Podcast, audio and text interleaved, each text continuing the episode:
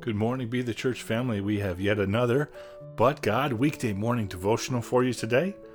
We're going to dive a little deeper into First John chapter one, verses one through ten, and we're going to look at part one, which is verses one through five.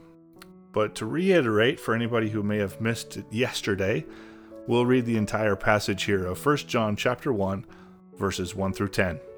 What was from the beginning, what we have heard, what we have seen with our eyes, what we have looked at and touched with our hands concerning the word of life, and the life was manifested, and we have seen and testify and proclaim to you the eternal life, which was with the Father and was manifested to us.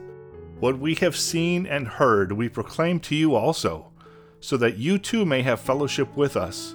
And indeed our fellowship is with the Father and with his Son, Jesus Christ. These things we write so that our joy may be made complete.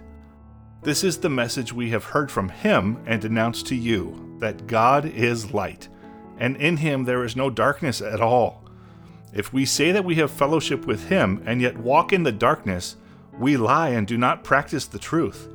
But if we walk in the light as he himself is in the light, we have fellowship with one another, and the blood of Jesus, his Son, cleanses us from all sin.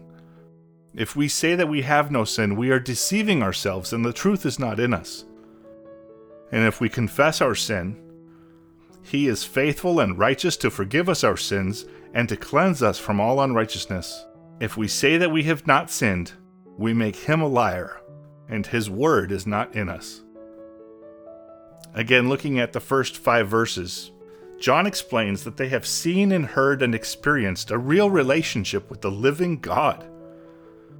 John goes on to explain Jesus is no longer physically with us on earth. Therefore, it is the responsibility of those left behind to explain, to testify, and proclaim the eternal life that we have in Christ. When we share the gospel, when we share what God has done in our lives in spite of the circumstances, in spite of our iniquities, in spite of our sin, that testimony brings our sin from darkness into light, allowing the but God moments to occur in other people's lives. Real faith is knowing that our love for God is not unrequited. It is manifested and reciprocated infinitely and for eternity from our loving Father who loves us all. Let us have real faith by bringing light, by loving others through the telling of the gospel and how it has manifested in our lives. Let us live and love like Christ so that the darkness is conquered.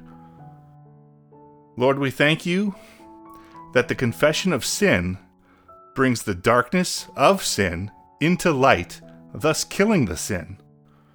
Thank you that when we confess our sins, you are righteous and just, and give us perfect grace and forgive us from all of our unrighteousness.